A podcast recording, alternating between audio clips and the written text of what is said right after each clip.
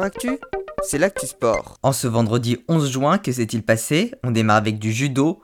Madeleine Malonga s'est inclinée en finale des championnats du monde qui se déroulent à Budapest. Elle perd donc son titre mondial, mais repart avec la médaille d'argent. En tennis, aujourd'hui se déroulaient les demi-finales du tableau masculin. Stefanos Tsitsipas a éliminé Alexander Zverev après 3h37 de match. Il affrontera le gagnant du choc de ce soir entre Novak Djokovic et Rafael Nadal. Un mot tout de même sur le tournoi garçon réservé aux moins de 18 ans. Quatre Français ont atteint le dernier carré qui s'est déroulé aujourd'hui.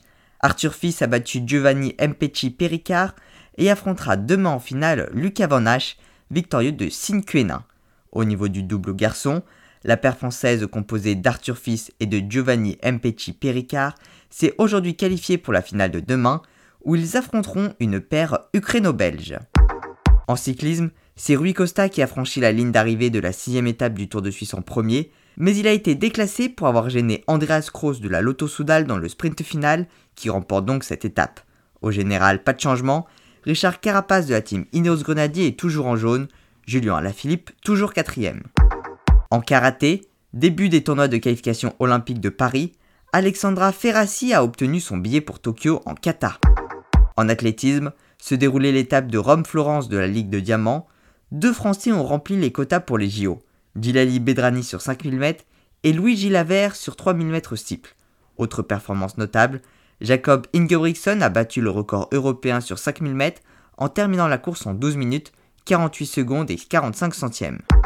Au niveau des médias, Amazon a récupéré les droits TV de la Ligue 1 et de la Ligue 2 que Mediapro avait abandonnés. Il devait donc les partager avec Canal+, mais suite à cette annonce, Canal+, a décidé de se retirer de la Ligue 1 c'est un nouveau feuilleton qui démarre, suite dans les prochains jours.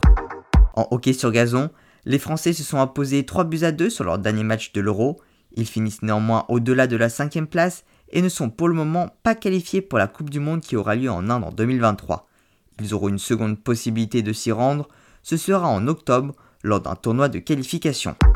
En natation artistique, l'équipe de France a terminé 5 du tournoi de qualification olympique dans l'épreuve du ballet, insuffisant pour aller à Tokyo. Enfin en football, la Turquie affronte ce soir l'Italie en match d'ouverture de l'Euro. La France affrontera quant à elle l'Allemagne mardi prochain à Munich. Trois équipes font figure de favoris, l'Allemagne, l'Angleterre et la France. Du côté du football féminin, les Françaises affrontaient d'ailleurs l'Allemagne en match amical, elles se sont imposées 1-0. Voilà pour les actualités du jour, à demain, dans Sport Actif.